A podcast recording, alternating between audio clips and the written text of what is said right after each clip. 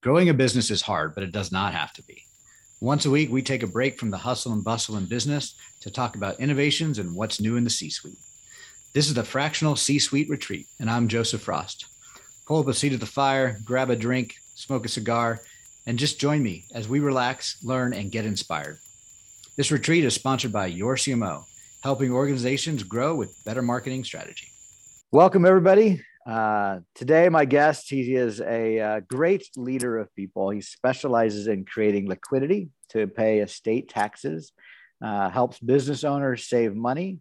He is the director of special projects at KIMSA, and I'm excited to uh, have him on a show. Welcome, Chris Quandt. How are you today? I'm doing great, Joseph. It's it's great to be here. I'm excited. Yeah, I am too. I think uh, it's it's a refreshing change of guests. We have a lot of fractional professionals and C-suite members, but uh, this is an interesting topic that applies to everyone, and I'm, I'm uh, really curious how how the conversation is going to go. So I look forward to it.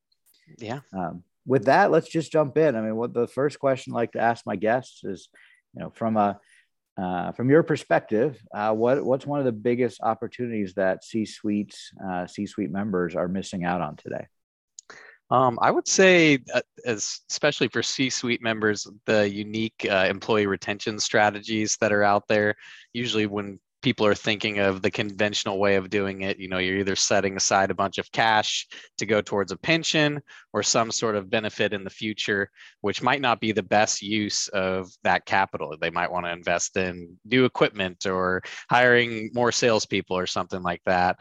And then the other option is giving away equity which can also be unattractive to business owners. So at Kimsa, we try to uh, explore unique ways to, you know, make some incentive for people to stick around for a long time, but without taking up a bunch of cash flow or having the owners give up equity that they may not want to. So, what are some of those uh, alternatives? Yeah, the the one we primarily use it actually involves insurance and it's getting a bank to lend you the money to pay the premiums for the insurance. We call it premium financing in the industry. And essentially, how it works is the bank lends money, and there's a bunch of different ways you can structure this. The bank lends money to pay for the insurance premiums. The company may need, may or may not need to put down some collateral, but a lot of times they're just paying the interest on uh, that bank financed premium. And then what they can say to their key people is say, hey, if you stick around for the next 10 years or so and meet certain KPIs, we'll pay you this additional benefit in retirement. And because we're using a life insurance policy, that money comes out tax free to them. So, you know, depending on their age, if they're younger, that's that's a lot better for the economics of the strategy. Uh, but it can be up to a hundred thousand or more in, in tax-free income uh, in retirement to incentivize these guys to stay. So you're using the insurance vehicle to kind of offset some of the tax ramifications. Uh, I'm assuming it's some sort of kind of front loaded insurance policy, and that's why you use the bank to finance it. So you can keep your cash low, but then you're just paying a, a, a long term debt service on that uh, from a cash flow standpoint. That's the that's the play yeah there's there's a lot of different ways to design it uh, depending on uh, what the business owner's goals are for the strategy. But typically we front end load it as much as possible and the irs actually only allows you to put in a certain amount of money to for the insurance policies otherwise it kind of is viewed as a tax haven. And so we go right up to that limit that the IRS allows. And then that, uh, that money in the policy begins to compound. And over time, the policy itself, the cash value can pay off the loan that the bank made. And the company is really only making interest payments. Gotcha. You can get between probably four to eight times leverage doing it that way. And uh, one of the baseline strategies is just having the employer contribute half of the premium, and then the bank contributes half for the first five years of the policy funding. And then years six through 10, the bank is actually taking over and paying the entire premium. So the, the business owner puts in about one fourth of the amount that's contributed and it works out really nicely, and that's available to pretty much uh, anyone. It's uh, it's not something that you have to get any loan documents for. There's no personal guarantees, uh, nothing like that. So it's more available than people think. And what is the uh, the, the the actual retention that that does then in your experience? Is is that a is that attractive well, to the right people? I, uh, I can't say that I've been around doing this for, for 10 plus years. You might have been able to guess that. Uh, but I, I think it's a, a, strong incentive. And the nice thing is, is that if the business, uh, if the person decides, hey, I have to take another opportunity or they want to leave for whatever reason, that uh, policy becomes a business owned asset. So they can use the funds that would have gone to the person in, in whatever they, way they see fit. So, um, so I take out a policy on my CFO, and mm-hmm. uh, she decides to take a new job. Uh, so that asset stays with with the business. Yes, uh, there's there's an asset value within that insurance uh, component. Where's where's the insurance live then? Yeah, so the we use uh, permanent policies, and I don't know if you're uh, a big life insurance guy and, and know a bunch about it. Most people aren't, but permanent policies have essentially two features. One is the cost of insurance. And so this is actually, you could think of it as a one year term policy. Every year, the cost of insurance increases as your probability of dying goes up. And then the other part of the policy is referred to as the cash value. And the cash value is usually tied in some way to a market index, think like the S&P 500. So as the S&P 500 goes up, that part of the policy is able to capture some of those gains. But because it's a life insurance policy, when the market has a down year, and um, declines, there's actually a zero floor. So the policy doesn't lose money, but it also doesn't gain anything as well. Yeah. So the insurance just goes away then in that scenario. The the value.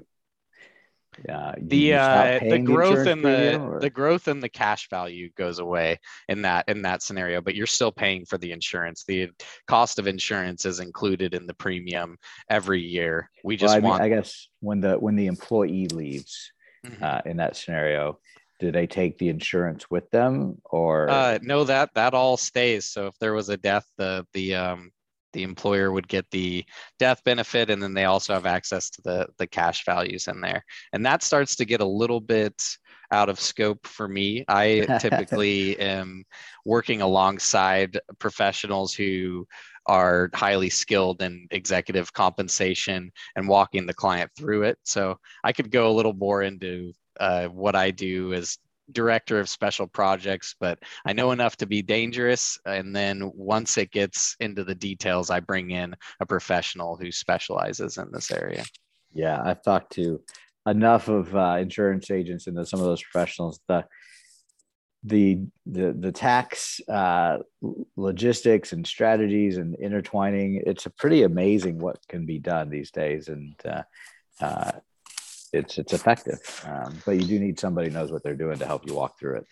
Yeah there's there's uh, a lot of people out there who are are doing this improperly or, or doing premium finance for people who you know shouldn't be doing premium finance. It's it's typically best that the person is able to pay the premiums but they're just using the bank to uh, you know make it a little bit more of an effective strategy.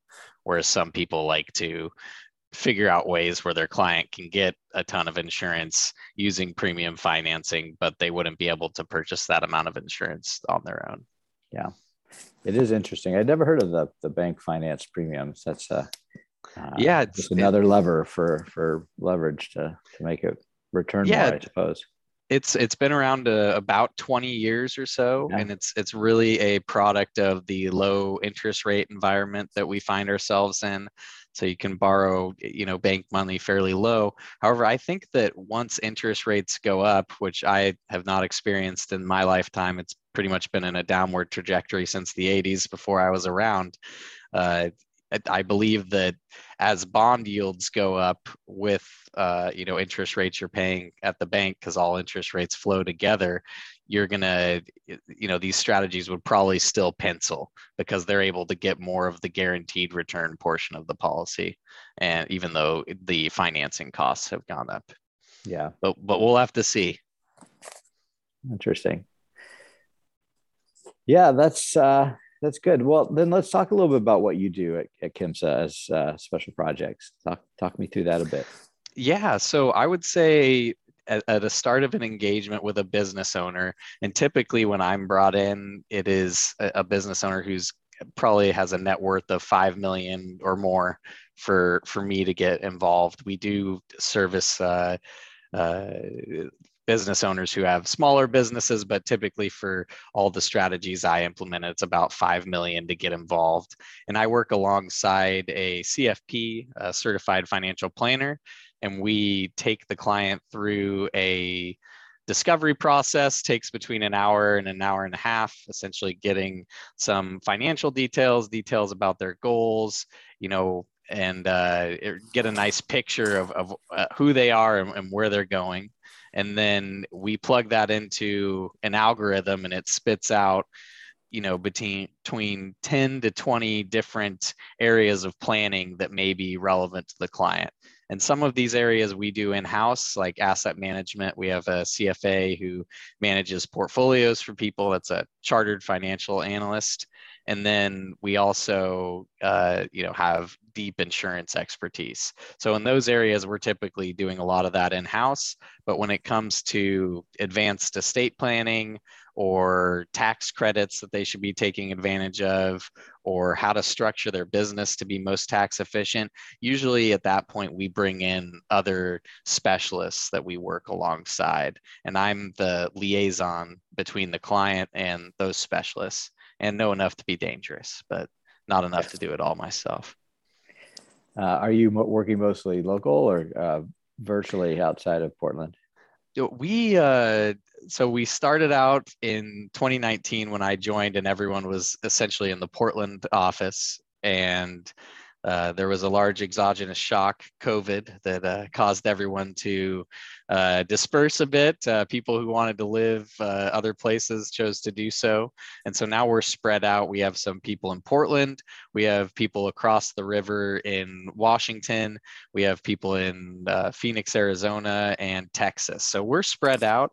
I would say most of our clients are from one of those places. It's nice, especially when you're managing uh, you know someone's finances and putting together a plan to to meet them in person at least once. But uh, you know after the first meeting they generally for convenience uh, meet uh, primarily virtually. But if you know we we don't really have any limits to uh, where we can do business with people pretty much anywhere across the country. So one of the um, things that i think uh, you have in common with some of our fractional professionals is that uh, we're all looking to talk with business owners. That's a, an audience that we feel we can serve just like you can as fractional CMOs or CTOs or CFOs. And I'm curious, how, how what are some of the tactics that you've seen that have been successful um, in getting in front of um, qualified business owners? Yeah, that's a great question. I really like to work with partners uh, such as yourself who do great work for business owners and who can bring value to my clients. So I like meeting, and then also within what we do, there's estate planning attorneys and other people that we actually need to implement the strategies that we're putting together for our clients. So I try to prioritize meeting with those people cpas estate planning attorneys um, you know the, even other investment professionals who don't necessarily do the work we do. Those would be the best uh, referral sources for us. But then outside of the core competencies that we have you know i like to meet with uh, eos people are great. Uh, i know a lot of eos guys uh, leadership consultants uh, we work a lot with uh, PEOs, professional employment organizations. Uh, some of them are structured as ASOs, administrative service organizations, and they essentially take uh, all the HR and payroll and benefits responsibilities away from uh, the employer who probably didn't get into business to do all of those things and uh, manage it themselves. So pretty much just any professional who is uh, you know working with business owners and does great work for them. Yeah.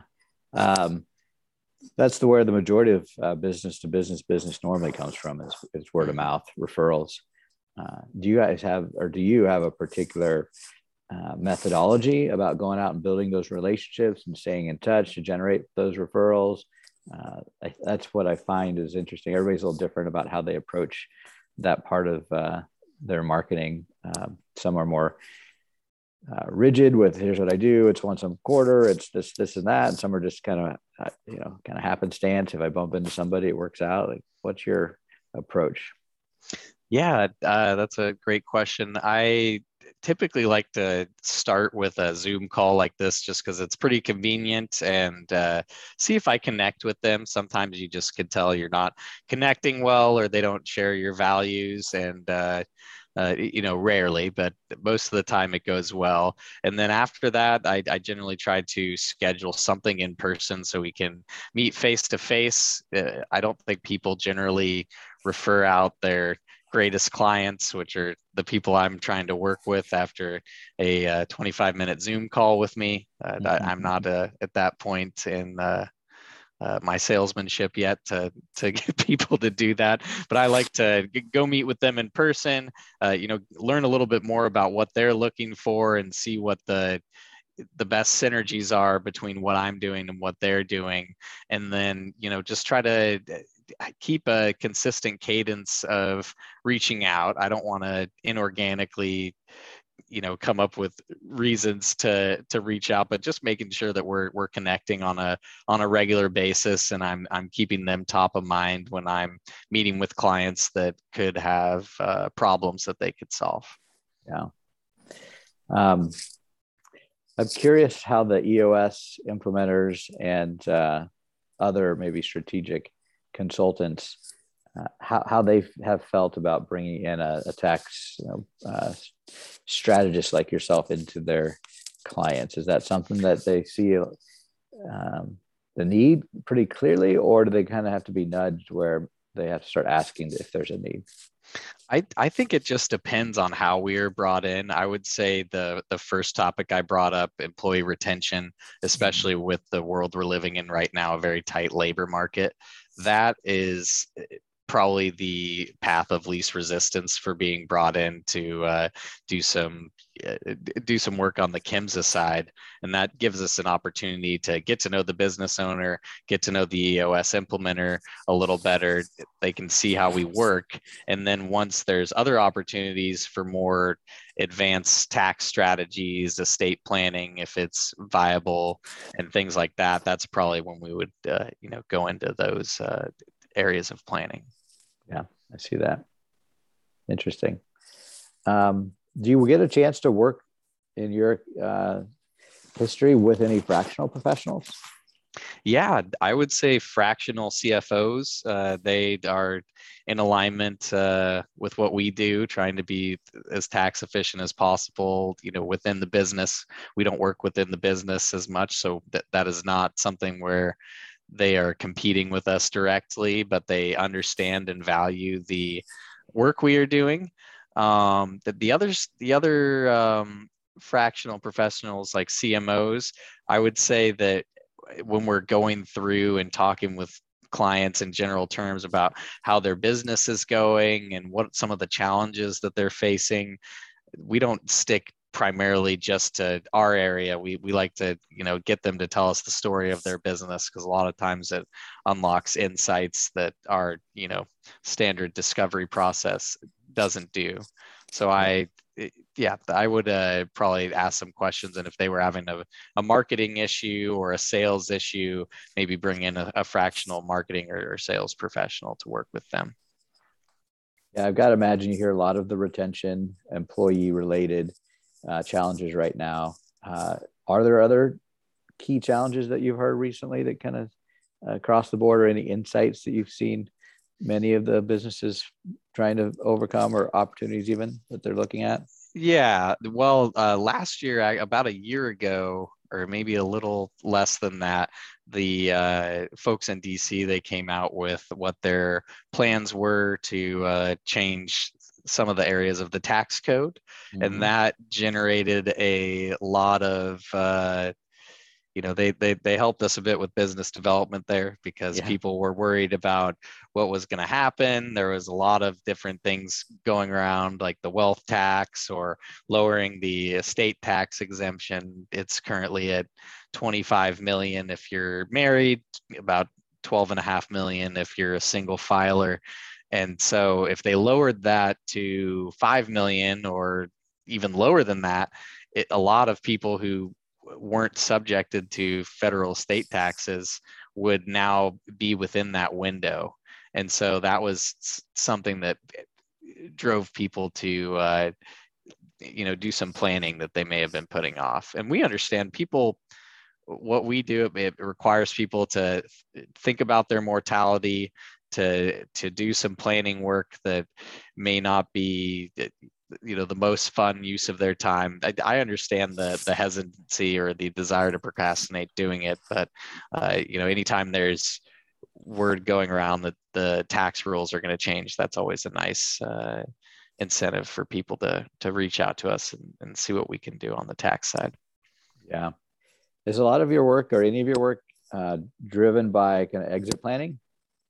Yeah that's that's a that's a great time for us to be involved not just making sure that the business owner when they are exiting that they have enough to live off of you know making sure that we understand what their expected burn rate is in retirement and knowing that they're you know selling the asset that has generated most of the cash flow for their entire life you know what can we do to re- replace or replicate that cash flow? How can we sell the business in the most uh, tax effective way possible? Are they charitably inclined? What sort of you know charitable vehicles you know that people have heard of? Charitable remainder trusts donor advised funds. There's one i like called a, a pooled income fund is a little bit of a blend between those and all those do is give the client or the business owner a tax deduction and allow them to have income for the rest of their life depending on what the structure is. And most people are just unaware that they have these options and their team of advisors aren't aren't you know bringing it to them. So that's that's where we come in What are some of the more um, interesting exit strategies to for owners to to you know, minimize tax or maximize the yeah there's um there's a few things that uh that we like. There's always the esop esop which is the employee stock stock ownership program where i forget always what the the acronym stands for but essentially it's selling your business to your employees. There's a lot of uh, tax benefits for doing that. You usually receive warrants uh, so long-term stock options essentially so that you retain some piece of the company or get uh, have some sort of exposure to the growth uh, once the sale is completed. That's a very tax efficient way of doing it. There is a, another, uh, not, are you familiar with 1031 exchanges Yeah. like for real estate? So you sell a piece of real estate, you find a replacement property, and then you 1031 to defer the capital gain. Yeah. There's another structure that's uh, 453, section 453 deferral. And that uh, essentially allows the client to use a similar structure to a 1031, but for any sort of investment or usually equities like a, a typical stock portfolio. So they, another entity essentially assumes the sale and then that those proceeds are managed in a brokerage account by the financial advisors and you can defer the uh, capital gain burden uh, about 30 years. So that one is pretty really? cool. That's where i really have to bring in the specialists because i know enough to uh, tell you that but once it gets into more details i always make sure that the specialists are involved Does that have to be? does- that have to do with the opportunity zones, or is that just more generic? Um, no, that's that's been around longer than the opportunity zones. Opportunity zones are another way that uh, people can take advantage of that, and we have some opportunity zone specialists that uh, that we would work with if someone was considering using that vehicle. Okay. Um, interesting. There's so many uh, different things. I can only imagine how you try to keep up with them all.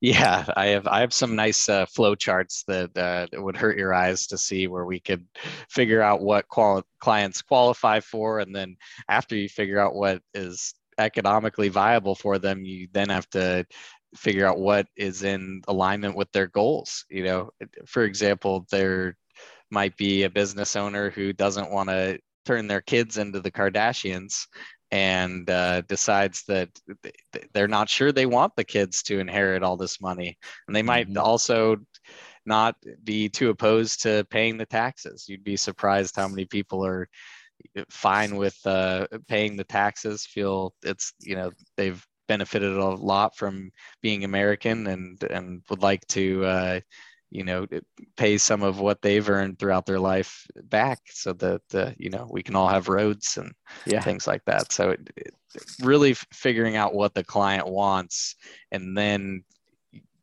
going over the different options that they are economically qualified for uh, is uh, a big part of what we do at KIMSA. Good.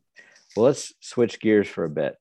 Uh, we both share uh, an alma mater at the University of Kansas. Oh yeah, uh, yeah. How do you think uh, our team's going to do this weekend?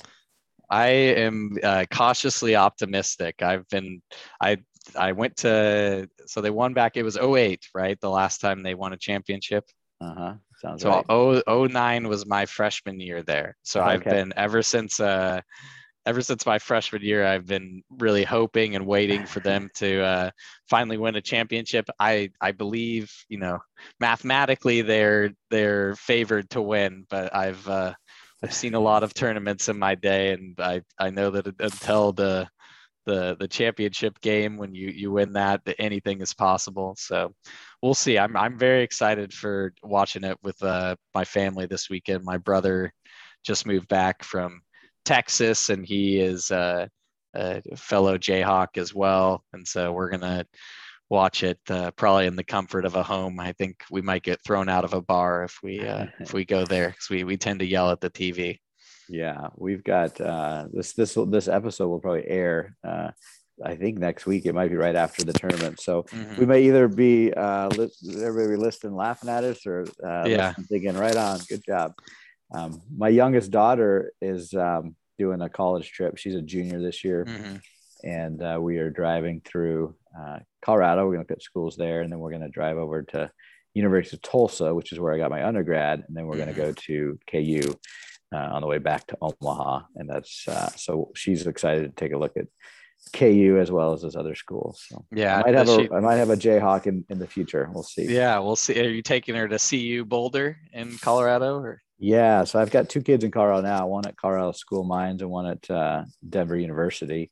But we are going to see Denver University, Colorado College, CU Boulder, and Colorado State. So we're going to take a look at those four schools over there.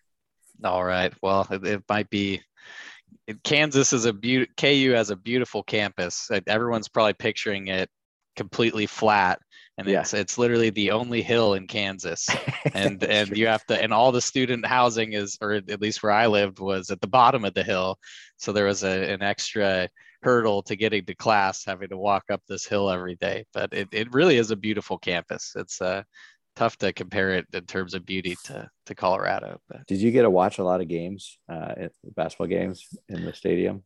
Yes, I I was fortunate. Uh, I was able to go to a lot of student section games, and then uh, a friend of mine had uh, season tickets through their family. My I think it was my senior year there. It was when Embiid and Wiggins were on the team, and so we got to see that team, which was amazing.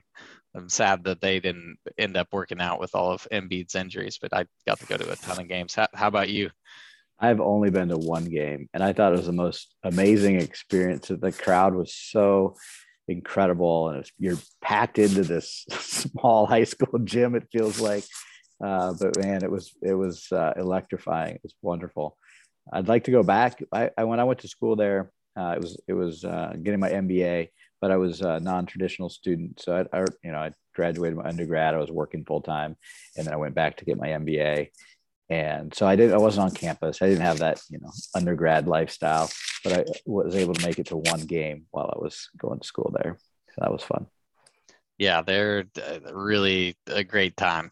Uh, it's it's I love all the the traditions and it's it's really fun.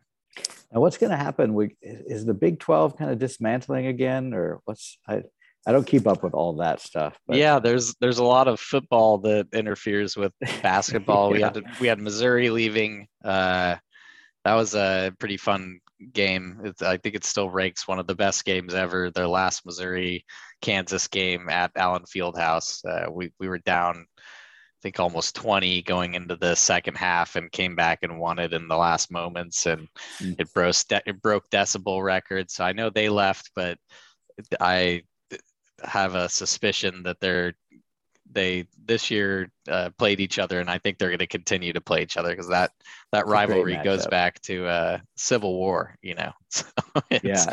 pretty intense. And then I I think another team left this year, but I can't remember the. But yeah, the the Big Twelve, uh, you know, is subject to what happens uh, in football. Yeah. Well, what else do you like to do for fun? Um, I'm a big reader. I every uh, new referral partner or even some clients I, I meet, I always ask them what their their favorite books are. I love uh, personal development books. Usually listen to those on Audible. And then I'm a big history buff. I'm reading about uh, LBJ. It's a book called The Path to Power, written by Robert Caro, and it goes over his early years. And there's a, a four part series that Robert Caro has uh, going through all the Lyndon Johnson years, and he's really a an interesting guy. So I'd love uh, U.S. history. Um, and then I I play some tennis as well. Uh, trying to think of other hobbies. Love traveling. Yeah, uh, I'm reading. I'm not reading a book right now, but I'm reading a lot about the Stoics. So I've been kind of studying a lot that, uh, of Seneca. Seneca and Marcus Aurelius, and you know a handful of other names out there, and uh, it's it's enlightening. It's very insightful, and some of the just the very common sense approach to philosophy of your everyday life. Uh, it's such a great takeaway.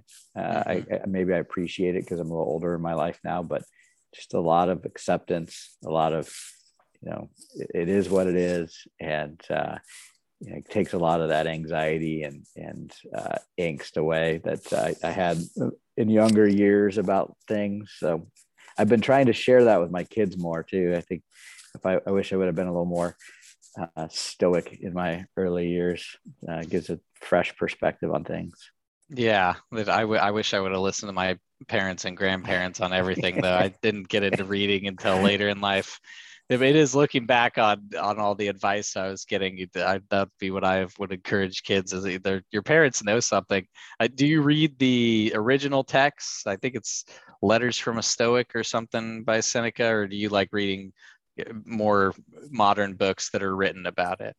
I, am more into. I, there's a, actually a, a, email that comes out once a day called the Daily Stoic. So mm. I get that every morning about 8 a.m. Uh, and that's generally right about when I'm having daughter uh, coffee with my daughter before I take her to school.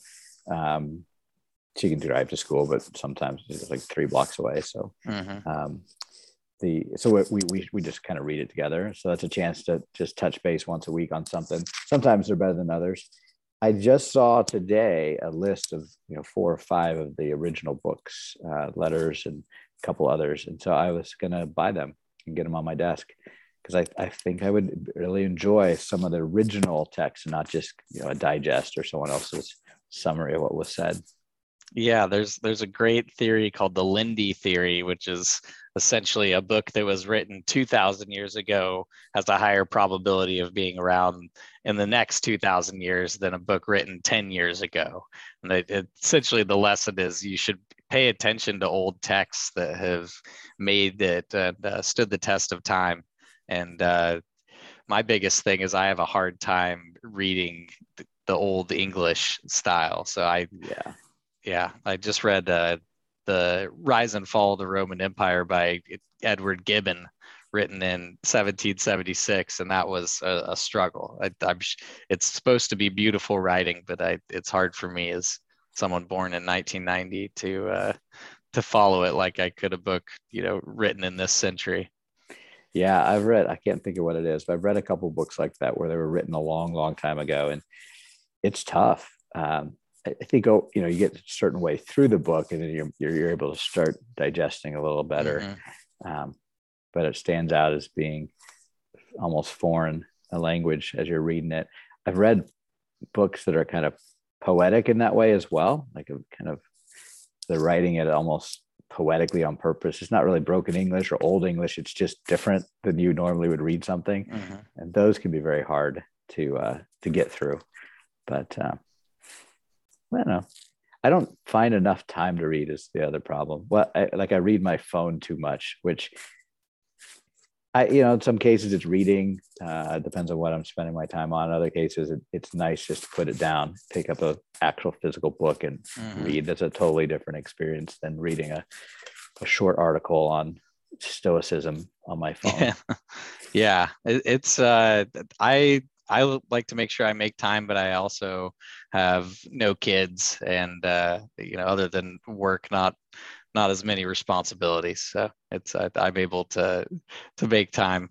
Uh, what sort of uh, where do you get your news, especially news related to you know fractional professionals or marketing professionals or you know just news in general?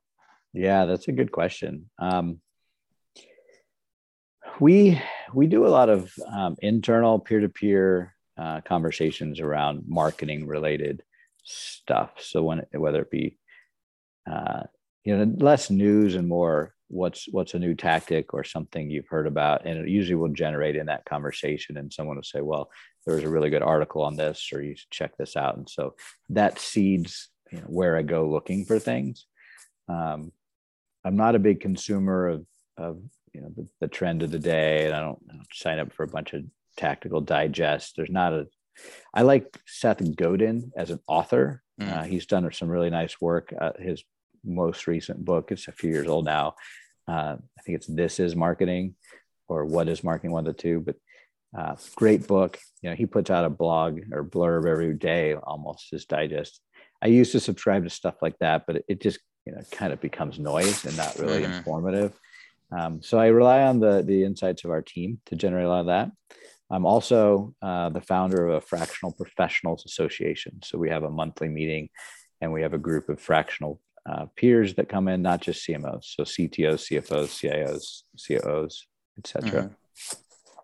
And we'll do breakouts, and a lot of times we'll ask, you know, what have you learned? What's new? What's different? And so we'll get again insights from other fractionals about what they're reading or what they're seeing or what they're doing, and that kind of seeds those insights. So I get more of the that more of that value, I think, from peers and networks than I get from any external website or other mm-hmm. resource.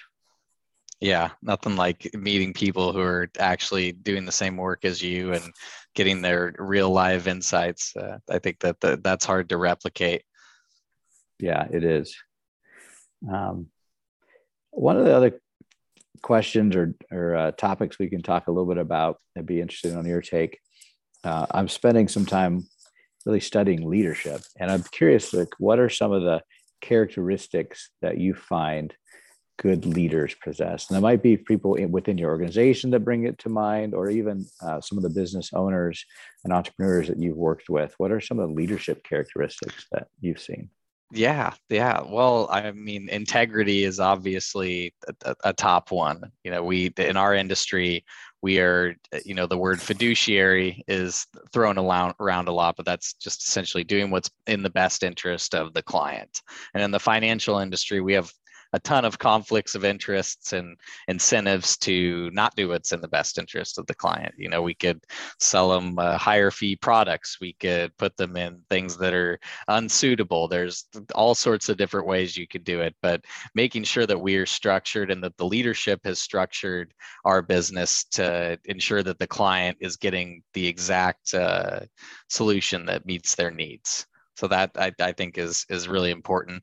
Open-mindedness. So within our company we have a, a diverse array of different opinions on how we should attack planning. And i would say that everyone on the team does a great job of uh, you know listening to other people's viewpoints and being willing to uh, you know even change their positions uh, mm-hmm. in, in, the face of new information and that starts at the top. I think you have to be setting an example you know at the business owner level to uh, to do that. So those are those are a couple couple things. How about how about you? I'd love to hear your um, your thoughts on that. Yeah no those are two good ones. Um, uh, characteristics uh, know, i was thinking there's a few that really stand out to me. In, so being able to inspire, I think, is a is a, a trait and a characteristic that that that I I feel good leaders possess. Mm-hmm. Um, and th- that can be done in different ways. It doesn't have to be you know, some super eloquent speaker that inspires you. It can be a hard worker that just inspires you. So, but that ability to inspire others, I think, is a, a characteristic. Um, then also a, a developer of people. Um, I think good leaders are, are innately able to and, and, desire to develop others around them to be better. Um, mm-hmm. uh, not just surrounding themselves, but really working and, and helping and, and growing people around them. I think um, having some some sense of vision uh, and I think it, it, oftentimes vision and visionaries get kind of for uh, maybe put on this uh, up in the clouds kind of vision, but I think mm-hmm. of it mm-hmm. more like just seeing maybe it's part of open mindedness mindedness a little bit but seeing things that others don't see where you want to go with the, that that role or that position and uh, within the business just being visionary in that way not not just doing the same thing over and over um, being good decision makers and not making necessarily good decisions like but just being able to make a decision and move yeah. forward like that's a huge think, yeah being people one thing I've learned is that conflict is pretty much inherent, especially when you're working on teams within a business. So being able to flush through that content, that conflict effectively, where you know the the team members are respecting each other's opinions. And then even if they don't agree on something to make a commitment even if it wasn't your idea and they're going against you and to go with that commitment as a team. And that doesn't mean saying you know it, sabotaging and saying well i told you guys this was going to be a bad idea. You should have listened to my idea. No it's it's putting all of your effort into what was decided as a team and and believing in the, the decision that the team made.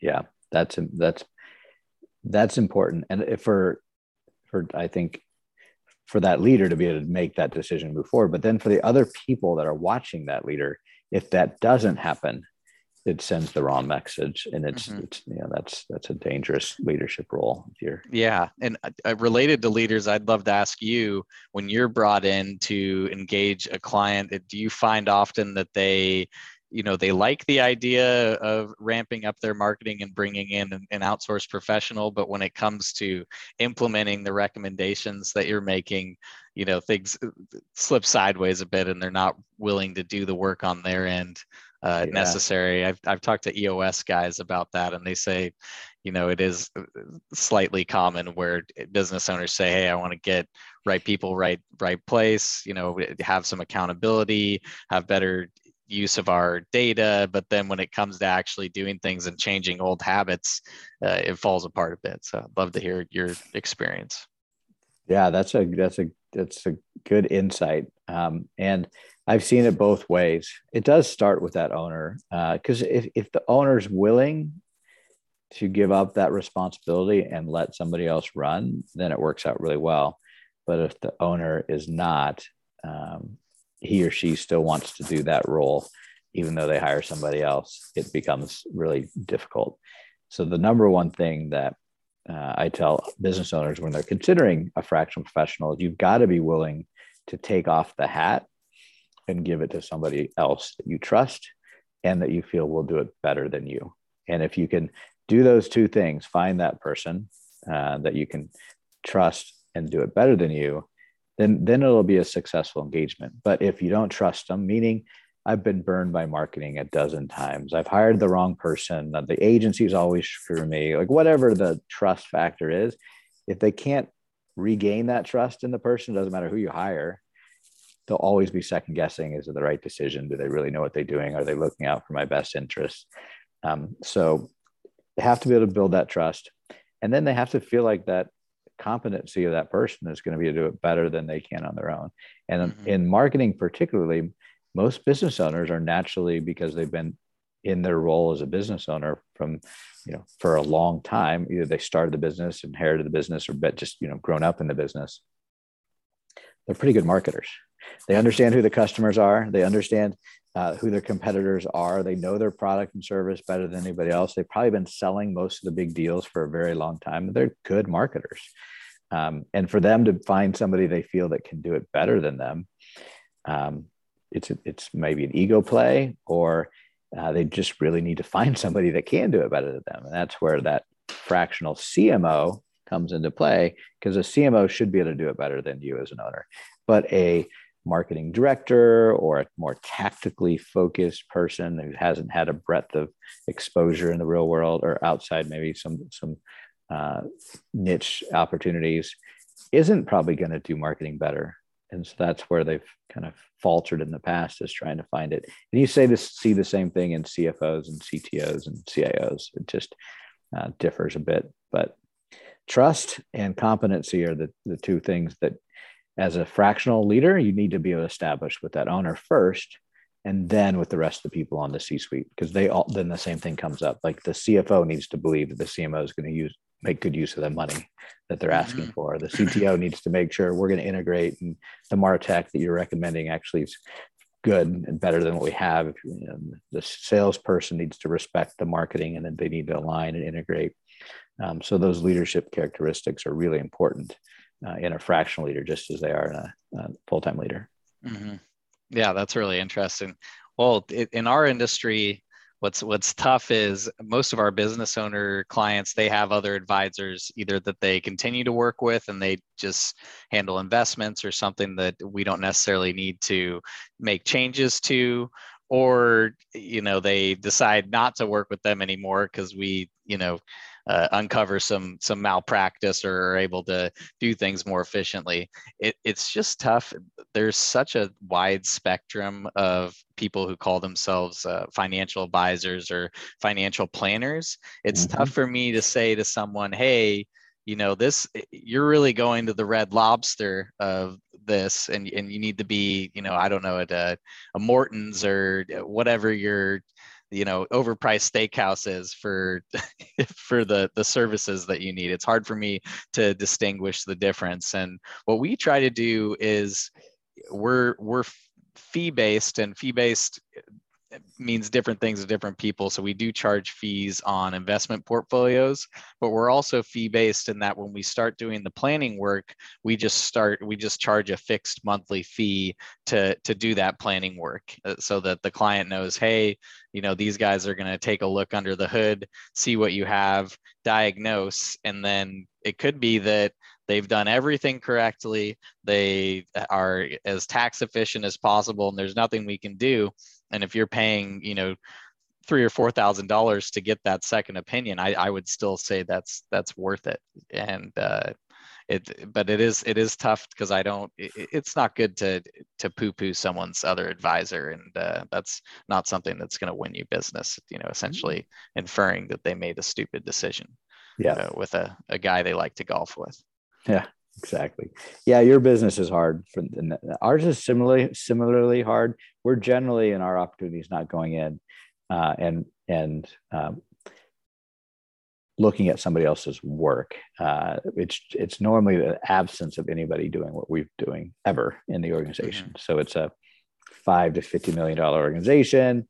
You know the owner's been wearing the marketing hat or the salesperson or they have a junior market when i say junior marketing director, marketing manager, maybe not a C level strategic thinker.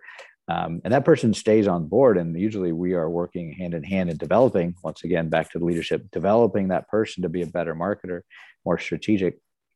Um, and so we're not in a position of second guessing you know, someone else's decisions on the team. Now, they've already made years of bad decisions generally that's across the board Mm-hmm.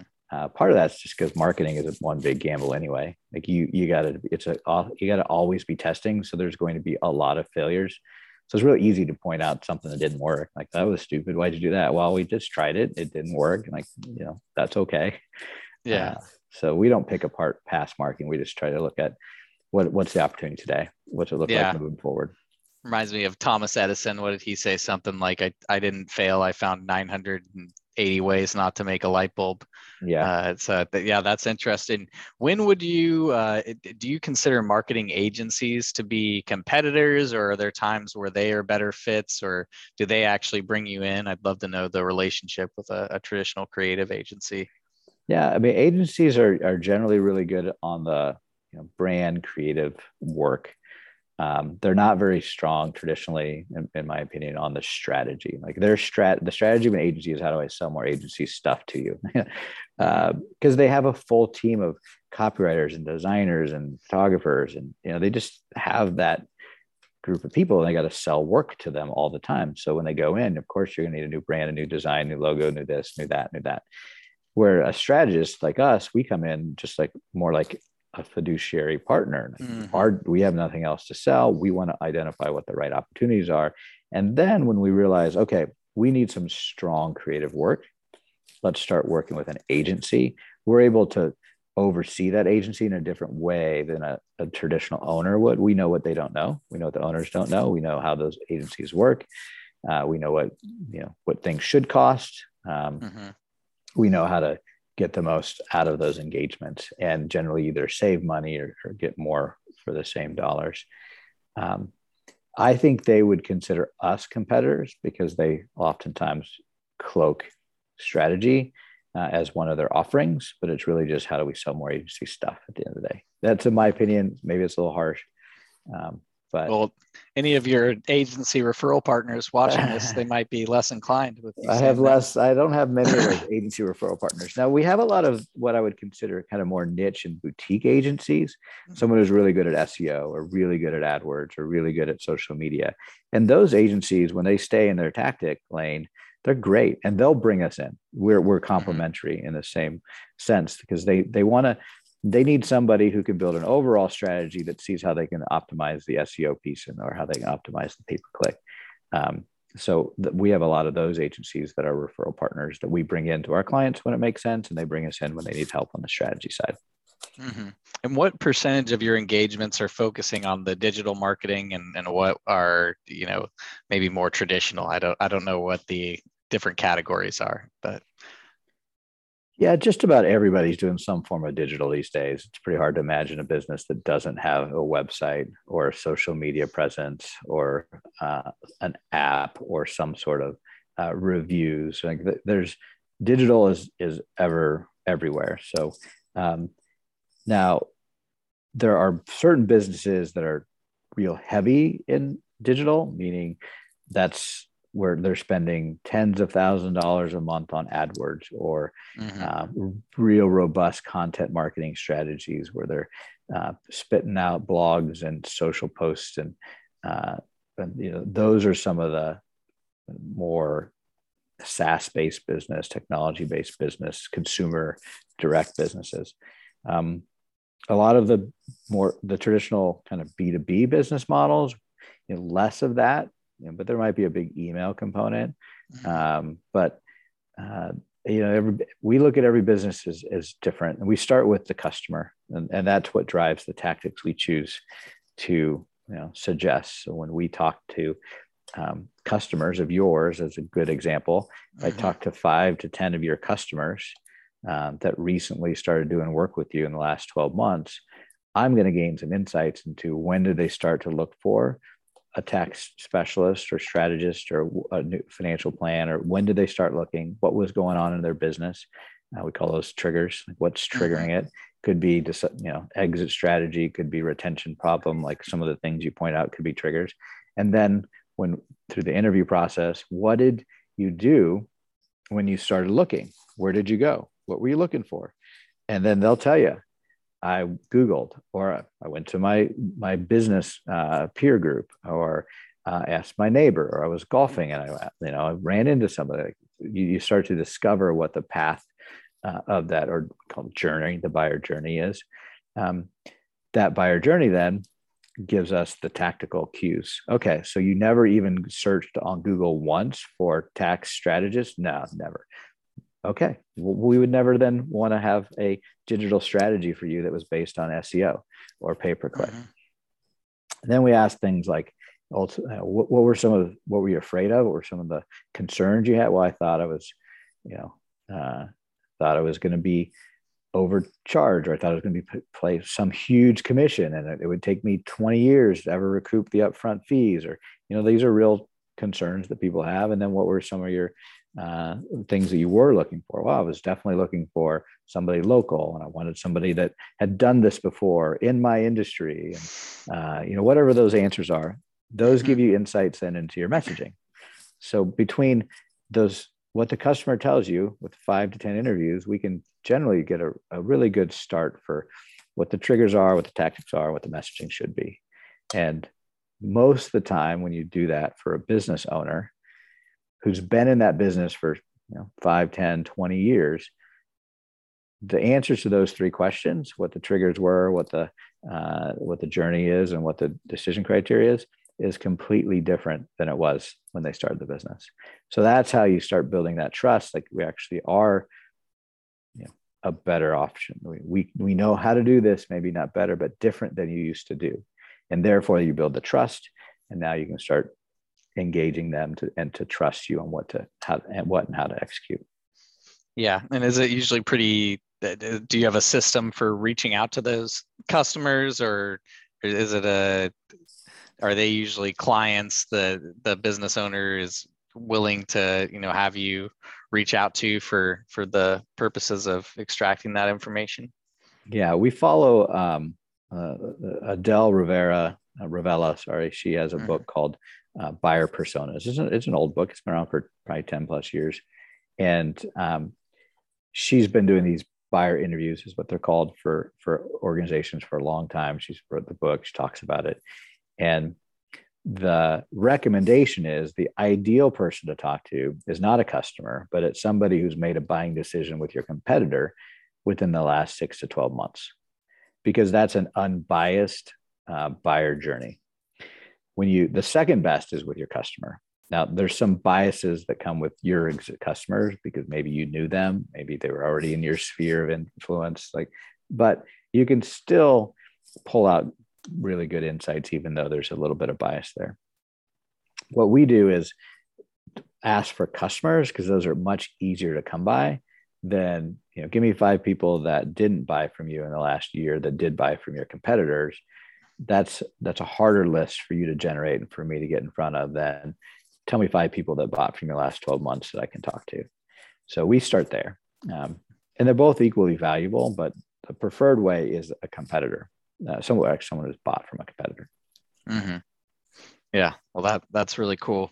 Well, how, how do you uh, recommend I start or I implement uh, diagnosing, you know, if if clients are ideal fits for various uh, fractional professionals maybe ones that you've interviewed on this podcast because i would love to i'm always looking to bring more value to clients and i'm already in my daily business you know referring them to other professionals sometimes ones that i'm working alongside with sometimes ones where the, you know i'm not involved at all. So i'd love to know yeah well I mean, I, I, I give a signature talk called uh, "The Future Is Fractional," and it's mm-hmm. uh, it's thirty to sixty minutes.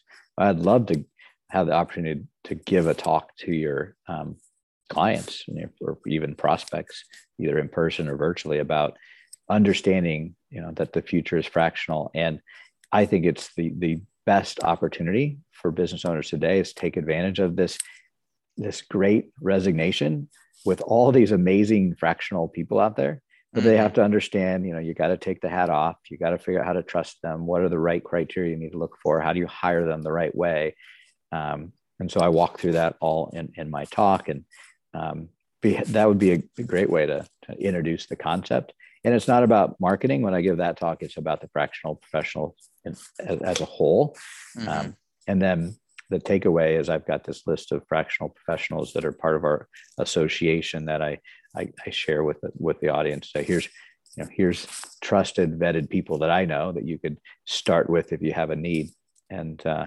the the feedback's been great on those talks.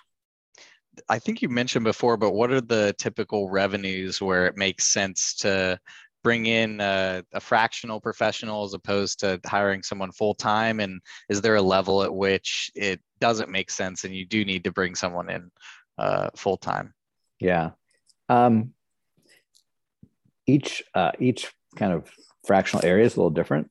Mm-hmm. So when I ask this question, and some of it's based on people's interest levels. So I, I had a CTO on the uh, or a CFO on the other day on the podcast, and you know he likes to work between one to 15 million in revenue. He think that's where a fractional CFO makes a lot of sense for a company. Once they get above 10 or 15 million, they should have somebody full time in the seat. You know, we say it's five to 50 million as a CMO who we look to serve. Um, but we serve people that have 100 plus million companies that just either needed someone in the interim or just have never had one before and they need the first step to get to a full time. Um, there are some CMOs that I talk to that would rather work in the one to five or the startup world as a C- CMO, mm. uh, as long as it's well funded, they can do that. Um, CTOs are, you know, they can come in as a, a fractional CTO on a, on a project based, really on any size company, um, or they'll come in and run a, you know, the, the C- CTO role in large company. Fractional integrators, people that come in and fractional operations people, really, it's any size that. Uh, needs it. And so it's it's not easy to answer the question. Mm-hmm. Um, a lot of times when you think about strategy, usually most people that are in a strategic role inside of a business full time might be doing strategy, I'd say 20 to 40% of the time. The other 60% of the time, it's probably full with tactical to dos. Mm-hmm. And so if you think of that mindset, you could separate the two. Like we, we just need strategy from our fractional person. And then we need a full time execution team member that's executing. Um, it changes the, the way you think about it. It's that's and that's not a traditional way of doing it. But you know, the last thing that most of the CMOs that we work with want to do is they don't want to get in to the website and be posting blogs and doing social media tweets and uh, mm. they want to be building the strategy and then developing internal team members to execute or finding the external team members that do and you can say the same thing with a CFO. Like they want to do really smart CFO work. They don't want to be sitting in there inside QuickBooks doing the, the, the bookkeeping and accounts payable and accounts receivable. But some, that, but business owners, as they grow, they're like looking for these unicorns all along the way. And um, a better approach might be to separate, cut the head off the unicorn and yeah. That uh, and so staying at a high at the high level is probably pretty important. And do you get dragged in uh, uh, the scope creep happen uh, very often or, or attempted scope creep? Yeah it does happen. It probably happens in almost any professional services role. Scope mm-hmm. creep's an issue.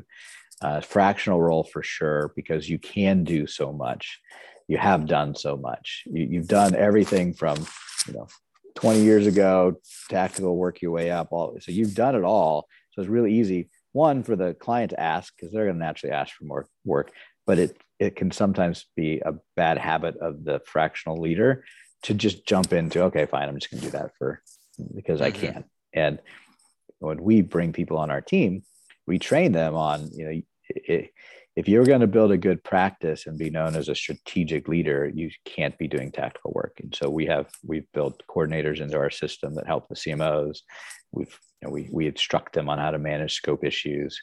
Uh, it's a big it's a big deal um, in our business.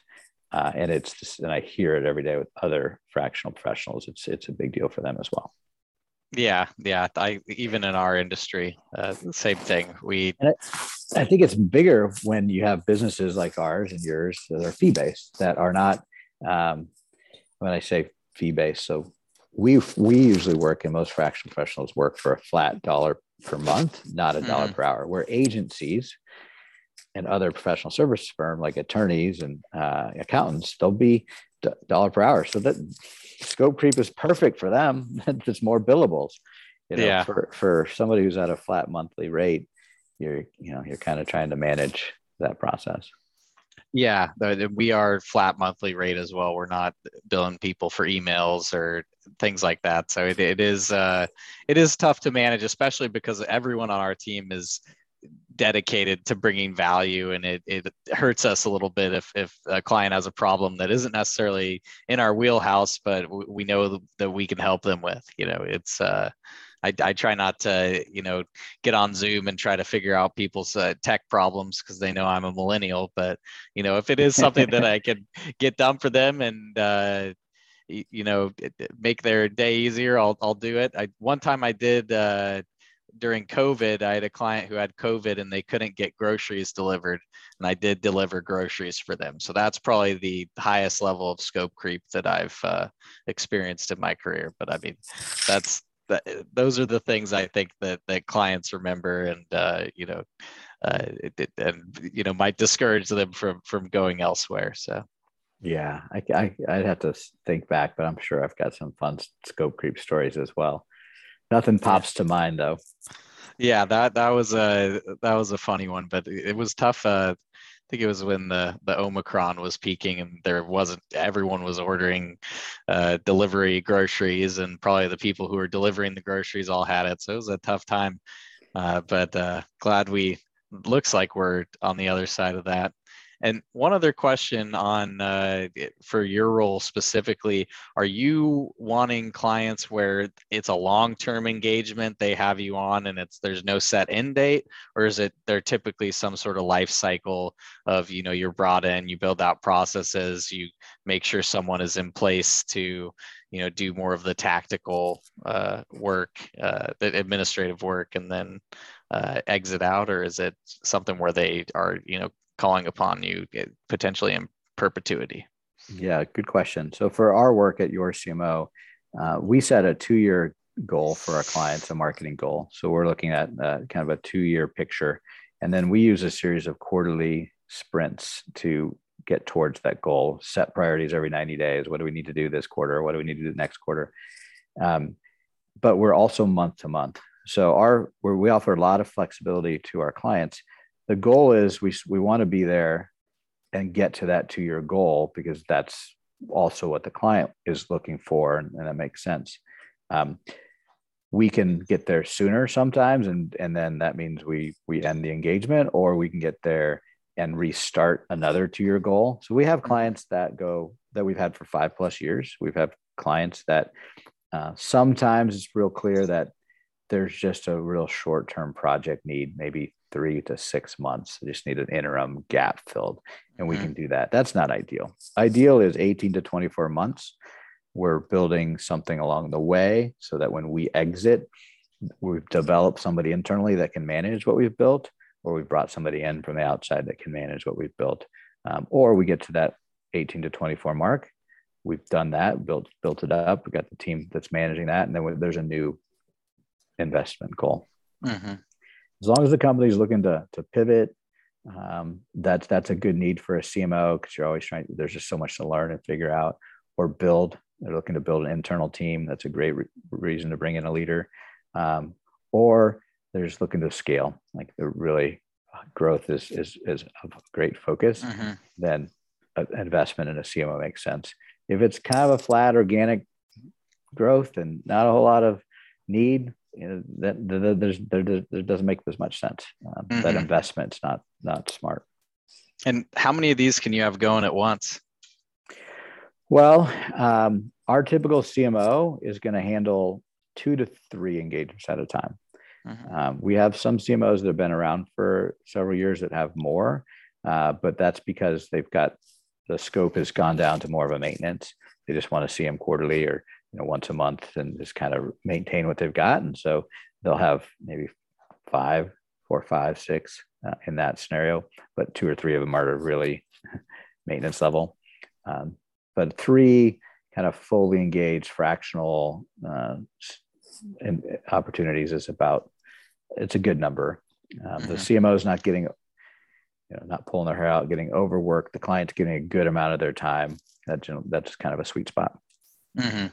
And and going back to our, our labor market discussion earlier, is there do, do they have to bring you back in if the person that you trained internally or maybe even recruited decides to go to another opportunity? Or do you try to instill a culture where yeah that's a great that's a great that question. doesn't happen? Yeah. Um, that's a great question. So i'll tell you that one of the in my signature talk that i share one of the things that companies need to look for when they hire a fractional professional whether it be a cmo cto or whatever it's somebody who's committed to the craft of being full-time fractional. Because there's a lot of people out there that are fractional because they're in between their next full-time jobs and mm-hmm. that's that's what happens. They come on they're for three four months and then they're boom i just got a full-time job. See ya.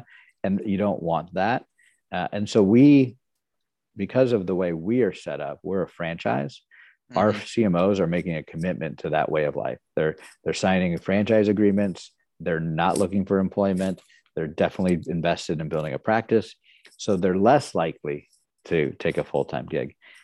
That doesn't mean that they might not get poached by the client. And sometimes that happens. The client says why don't you just stay with me full time and you know that has happened um, or some other amazing opportunities happen. Uh, it's rare but we, we are more likely to have cmos that want that fractional lifestyle than other organizations that are out there Okay. And uh, who did you found YorCMO? Sorry if I I should have done my more due diligence, but yeah, I did. My business partner and I founded it about six years ago. Okay. And the franchise model that that kind of creates some stickiness to where people have skin in the game. Is it skin in the game, or do they like? Is there some sort of um, revenue share between the group, or is it more the franchise goes towards they get to use your brand, marketing materials, all that good stuff, uh, and that's what they get for um, investing in the franchise fees? Yeah, the the franchise came about in the last couple years. Mm-hmm. Um, we were operating um, with uh, kind of kind of like a franchise, but without calling it a franchise or doing any of the exhaustive legal work to become a franchise. Mm-hmm. And so when we were realizing that we wanted to grow our business, we, we just wanted to either make a decision. We'll, we'll, we'll go all in on providing.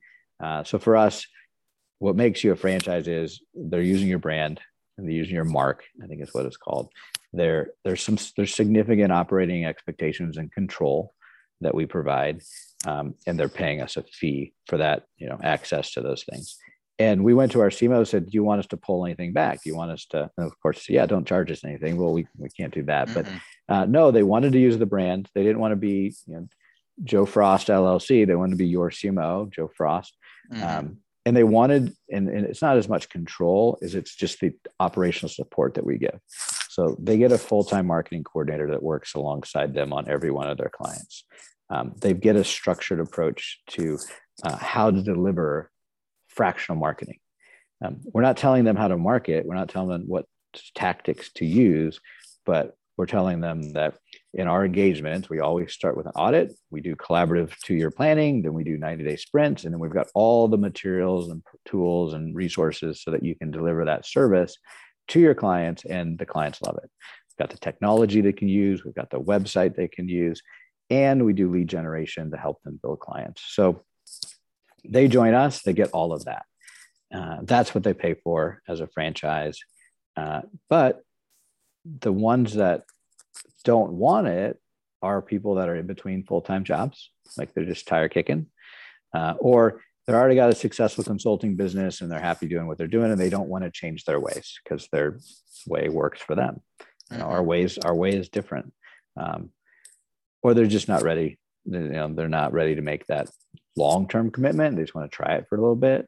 Uh, so that's, I think, where we differentiate is, is because it's a franchise. It's now given both sides a better candidate and a better match. We've got CMOs that are more committed, and we got clients that are getting somebody who's not going to just come and go. Yeah, well, I, I think it's a great platform that you've created, and especially with the trend towards entrepreneurship and people a ton of people starting small businesses over the last several years i think that there's going to be a growing need for more fractional professionals and i'm excited to see where you guys take it yeah thanks we're excited too Well, this has been a really good conversation. I know we're uh, we're we're running up on our time, but uh, I wanted to thank you for for everything that uh, that we've talked about today. It's been it's been fun. We kind of went all over the place. I think the uh, most fun was talking about the Rock Chalk Jayhawks and hoping for Rock big Chalk. win. yeah, I I uh, I'm hoping so. Maybe I'll I'll shoot you some emails uh, if I uh, you know, it, it, if it's good news, if it's bad yeah. news, I'll be well, sulking. But uh, we, we I, am uh, it ever again if it's bad. Yeah, yeah, we just we erase it from our memories. You know, exactly. But, we'll, cut so, that, we'll cut that bit. I'll call the editor on Monday. Hey, can you yeah. pull that out? yeah, we should have uh, we should have just predicted what happened, and then we could have edited it in, and we would have looked like you know we're Nostradamus or something. That would have been good. Yeah. Uh, what's the best way for people to get a hold of you? Uh, I would say uh, email is is great. Uh, it's Chris C H R I S at Kimsa K I M S A group.com. That's a great way. Uh, you can also go on our website and there's something you can click to reach out to us. We haven't we'll have engaged the, Joe, yeah. so it's we'll probably not as optimal as it could be. Yeah, we'll have the show notes with with all the different ways to get you, but the best way is just send you an email. So yeah, send an email. Um, I, I don't know if I'll put my cell phone number on there, but I, I generally once I start engaging, I align to whatever the the, the client wants. We've got people who like to text, uh, email, some who only do phone calls. It, it, you know, some who don't have emails, and we have to send them letters in the mail, uh, things like that. But yeah. we're adaptable. All right. Well, and thanks to all of our listeners. I hope you had a, a good time, like uh, like I did with Chris, and uh, we will catch you the next time. All righty. Thanks so much, Chip. Yep. Bye bye. And that's a wrap. There's another successful episode of the Fractional C Suite Retreat. See our show notes and more episodes at fractionalcsuiteretreat.com. This podcast is sponsored by YorCMO, helping organizations grow, save time and money with better marketing strategy and fractional execution. Visit them at yorcmo.com, yourcmo.com. Spelled wrong on purpose.